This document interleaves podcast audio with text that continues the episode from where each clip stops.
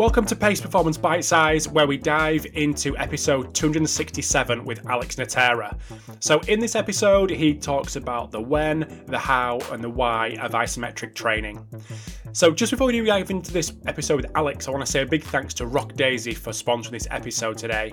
So, if you're like me, you're in a situation where you're an organisation with limited budget, but you wanted to collect solid, data and have somewhere to report and visualize it. Rock Daisy have the first, world's first, free AMS in AMS Lite.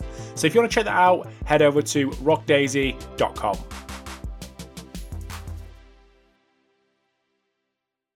Um, so one thing you've mentioned a couple of times is isometrics, and it's something that I think you've become very, very well known for, given the little videos that you've put out, which are great um, to show some of the stuff that you're doing at the Giants. Just want to give us a bit of your philosophy when it comes to isometrics, and then we'll have a little chat around how you actually build that into the, the wider program at the at the club. Yeah, sure, sure. I don't, I don't know about very well, very, very well known, but uh, anyway, that, that's fine. I'll, I'll uh, so yeah, so run specific isometrics is what that system is called. And kind of last time I spoke to you, I actually should thank you, Rob, because you were the first one to tease that out of the abyss, which is my my mind. So on that very first podcast, I think you were asking about certain things, and I, I did mention isometric training and how I do it, and it was just a I don't know a one minute, two minute spiel about certain things, and and but you were the catalyst to now then make this into more of a system and me to put it down on paper and speak about it more often, present on it, and so on. So yeah, I guess it it is, but I'll have to credit you first of all for for getting it out there. So well done, thanks, mate. Nah, thanks, mate. uh, so so essentially, the grounding is this isometric training, oh, sorry, for, for, max velocity training, or max, max velocity, uh, yeah, max velocity training and upright running to be able to provide the right gym stimulus for them is very difficult. Acceleration was pretty easy to do, to be honest. You were going to do some sort of concentric heavy mus- muscular action, some explosive concentric action. You could put people into positions, length tension relationships wise, uh, force output time to apply force. You could do angles, types of muscle action, concentric predominantly, and and you'd be able to apply different general and special and specific strength uh, exercises in the gym for acceleration. But max velocity is always very tough, and it was almost like just get guys strong so they can be stiffer, which was a load of hogwash unless you were um, a very you know a beginner, um, or do, and do you apply metrics? Do you plyometrics? Do specific plyometrics that resembles you know ground contacts and elastic recall and so on and so on. But I just felt like there needed to be more. That, that, that there was I needed to have a, a, have a step. That's just the way I work philosophically. There, there has to be general, there has to be special, there has to be specific exercise, and they, they all link together. And I put them together in a certain way depending on the athlete to have transfer. That's that's how I function. So it wasn't working for me. And then uh, I don't know. I, I, guess more reading and and being influenced by um, lots of different people, biomechanists, and I, I understood that, that that actually the the action on the ground in terms of what the muscles are doing is probably more isometric when you're running. And and in, and although that there's a stretch shortening cycle or or depression, if you like, a lowering of the center of mass at mid stance, that lowering was essentially elongation of the tendons, and the muscle was functioning predominantly isometric, and then the tendon would recoil and, and push you into flight. So it made sense to me then, if I'm looking for something specific, that I'm going to get into that position where forces are at their highest at mid stance, and I'm going to apply loads isometrically. Now, the, the issue was also that could, there's nothing you could do in the gym that could replicate the forces in upright running or max velocity running. And then I, sort of thought, well, hold on, I've, I've been, I've, trained people in the past, and there's been some good results doing isometric work. And now I'm, you know, looking at the data, and I'm sitting here going, well, hold on, there's some guys here are getting five, five and a half times body weight off a one leg isometric squat, and they're equal to the loads experienced in max velocity running. And then I look further through the data and have a look at time points. You know, so what happens at 100 milliseconds, and we know that you know around well, 90 to 100 milliseconds is ground contact time and sprinting. And I'm looking at the data there. I'm, oh my gosh, they're hitting about oh they hit about 75% of the, the oh my gosh, there we go they're able to hit the same forces for the same time in uh, in an isometric push, for example. So then it became a very much all, all, of a sudden we're ticking a lot of boxes here, and then um, I started implementing it from then on. and um, and then things would be missing. So the first thing was an isometric mid thigh, uh, sorry, an isometric squat in a, a mid stance position, so the angle's appropriate or close enough to mid stance. Uh, knowing that there's probably a, a, transfer either way in different angles, negative or positive. We started training that, and then it just didn't. It felt like I needed to do more. Like it was very knee dominant, and so then it expanded, and I started looking at plantar flexing in a very similar position, but just essentially plantar flexing with no movement. So you're actively trying to plantar flex. So more of an ankle dominant exercise, and then more of a hip dominant exercise where you're lying supine between boxes or on the ground and and you're again pushing into immovable objects. So that essentially formulated the first type of, I guess, um, exercise battery around the ankle, the knee, and the hip, and it was called an isometric push. Uh, and then over time, not long actually, I realized that well, again, like I can get them to grind. I call it a grind, an isometric push grind, where they ramp up the intensity to a max value. And I said, that's great. That's probably a, a, real max force type stimulus, getting them stronger in a really specific position with a really specific muscle action.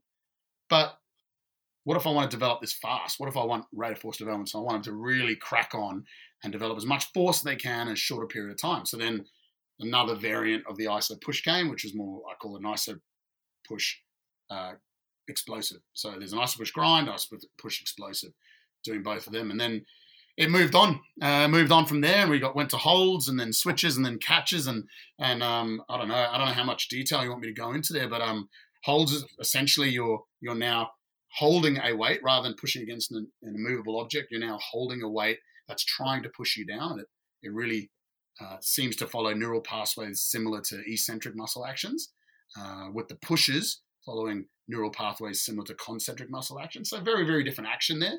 And essentially, you're starting on there's two different levels of holds. You start on two legs, and you gradually take one leg off, and you you hold that weight for whatever time periods are, are there. It's normally holds are anywhere from 60 to 80 percent of whatever forces you were producing into the force plate uh, on your on your pushes. Um, there's a dynamic one or an advanced hold where you'll stand bilateral as a starting position, then you'll quickly, rapidly take one leg off. So essentially, that that limb that's still on the ground has to develop tension really, really quickly to avoid you dropping with that weight. Remember, now you're now holding a weight, so it can push you down. Uh, and then you go into switches, which, which then demand a whole new level of, uh, of, of control, where you you essentially have a free limb now. So you're starting on on one limb, and you have a free limb that has to develop its own pre-tension before it comes into contact with the ground. So a really specific and important part of running fast. Uh, if you don't develop the required level of tension, then again you'll collapse. The weight will push you down a little bit. And then there's an advanced version of that where you, where you never really have a point of contact. Like, sorry, you have two two limbs are in the air at, at uh, for a brief second, so it's it's always just a one contact on the on the on the ground at each time. And then essentially the catches where uh, where you're where, where, you're pushing the whole system in the flight and you're landing on on one on one leg. And ultimately, loads determined by the amount of displacement you have and, and the load that you're actually carrying. And really quickly to say the loadings, you know, when you when you're working at uh, the pushes, you're anywhere from 90 to 100. Um, obviously, if you're if you're considering do, doing explosive pushes, then you're probably only going to be able to have time to get up to about 75% of your max. With holds, you're you're anywhere from sort of 60 to 85 percent of your your your output. Uh, with switches, you're around 40 to 60 percent, and then with catches, you're around 20 to 40 percent of your of your loadings. All again calculated through uh, your force plate, your output, your big push output at the start of any training block. Um, if you don't have a force plate, really simple. If you imagine getting into an isometric single leg squat position in the right positions, the right angles of mid stance, you load your bar up to. I, I can tell you that um, a very weak a weak person will probably still be able to do three point seven five times their body weight. So if you're a hundred kilo bloke, you, you'll need almost 400 kilos on there not to move it. And if you happen to shift it and it starts to get a little bit airborne, then you know that's you can go heavier. So put five kilos on. And if you shift it again, put more, put five kilos on again. Or if you think you're pretty strong anyway, if you've got a, a double body weight squat anyway, then you probably be pretty pretty confident to know that you've, you've got a four and a half, five times body weight uh, uh, isometric push. So in that case, put on four and a half times your body weight straight away. And if you don't shift it, you might have to take off some until you just get to that area where you're just starting to shift it. It's just starting to move off the bars and the stoppers. Then you know that's your load. And then from there, you can work out all the corresponding loads off the back of that. So you, have put some, well, plenty of stuff online of the, the, the kind of isometrics that you do at the Giants, which is obviously com- corresponding with some of the description that you've just given us there.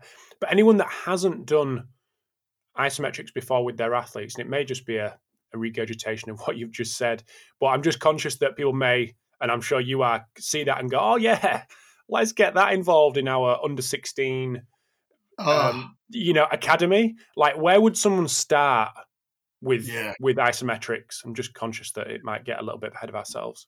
No you you're bang on there robin. I should i should know better. Um no no no, no no it's, it's cool it's, it's absolutely fine. I'm just it yeah maybe on the beginner end would be would be nice to to hear where yeah. people could start no absolutely look and and, and I'll, I'll, I'll it'll they'll remain nameless at the moment but i've got to, there's someone i collaborate with elite elite hurdler. Went to Doha IAAF at the moment. Now, she has not moved barely. I think she just moved to switches, but she's been doing a whole heap of pushes and holds, and that was the the, the bulk of her program for the last two years. That's an elite elite hurdler, and it, it, it's helped. It's improved her her, her speed and her, her, ability, her technique, and a whole heap of different things. Now, there's no need to go to switches and catches, and I, want to make that really clear. There's no need if there's so much success in these lower, oh, lower on these on these because they're specific. Eh? Like remember, the muscle action is the same, and the time to produce force is the same. It's and the, the position you're in is the same. So it's general in this in this uh, method, but it's really specific if you wanted to try and put it into a, a gamut of exercises from squatting up to uh, plyometrics or actually running itself. Like it's right up there on the right hand side of the spectrum. So there's no need to go any further. I should I should have put that um, at the very front of this. But uh, look, I think you can go. It's very difficult to push. So understand this. Then if you're going to implement uh, isometrics, it's very it's not difficult to push. Sorry, but it's difficult the concept of pushing. So if an athlete's been used to squatting, we as athletes and as, as sportsmen, we're used to an outcome. We, we're used to finishing a lift. Um, we're used to catching a bar. Uh, we're used to jumping a certain height, and we get an outcome. But if you don't have an outcome, it's very hard to put everything into it. And even the most well motivated athletes, I've, I've, looked at this. Like they're gonna, they'll be, they'll be at eighty percent, working as hard as they can, and they're at eighty percent. Like, mate, God, mate, I, I, measured you three weeks ago, buddy. You're, you're uh, hundred newtons more. Like you know, so it's very hard without an outcome. That's why I, I think some of the best ways is just getting this heavy bar on the on, on, on, a rack and see if you can shift it, and then you kind of got a good idea then uh, often. But the pushes and the holds, I think, are the best. Uh, you can you can get a good idea of what hold this. Remember, there's no way, there's no reason that you have to do. I, I, mentioned 60 to 80% for your holds. There's no reason you have to do 80% holds either if you're beginning and new to isometrics. You can do longer holds. My long, in inverted commas, is, is 10 seconds. Okay, so it's not the 20, 30, 40 seconds uh, we might prescribe in some rehab settings. So long in this method is 10 seconds. So you might do a 60% um, effort with, not 60% effort, 60% of your load with uh, a hold for 10 seconds. And you'll get lots of adaptation out of this. So the adaptations are right down from a, a tendon, a morphological adaptation, some potentially architectural changes. There's probably need more research around then. Definitely some changes, big changes, depending on what intent you use. So if you your intent is to grind, is to step up, then you know that more max strength, so the max force will improve. But if your intent is to be really explosive, really high rate of force development, then that's where you'll improve as well. So essentially following the SAID principles. Uh, so there's, there's there's there's adaptations that'll occur throughout the whole pathway of isometrics that you're using. So uh, for beginners, yeah, pushes and holds. Uh, pushes, just mark my word, you're not going to get outputs for with novice young athletes that that are warranted unless they're hugely motivated. So find out the holds, look at the holds, see what they can do for 10 seconds. If that's not too hard, put a bit more load on for 10 seconds. If that's starting to get there, maybe start leaving the load or just you know, moderately putting load on and, and dropping time down and getting the times down to three to four, five second holds. And you'll go a long way by doing that. Uh, and there's, you know, once I've got certain KPIs that you need to achieve to, to move on, and it's probably another conversation. But once once they're quite strong and hold, able to hold, you know, 80% holds relative to their their max output, so their pushes, then they can advance to switches. And hand on heart, there's no real need to get to catches. In fact, I've, I've under 10 athletes in my whole since I've been using doing this, and it's 10 years now. under 10 athletes I've actually gone to high intensity catches with. So there's no massive need to rush off the catches, that's for sure. And no massive need to follow this through as like a, a, a preseason training plan to go, right, we'll go from pushes to holds to switches to catches. and then we'll go the season. No, no, no, there's no need to do it. So there's a lot of success off the first two stages. Thanks for tuning in to Pacey Performance Bite Size. If you want to check out this full episode with Alex, it is number 267, and you can find that on iTunes, Spotify, YouTube, and all other places that host podcasts.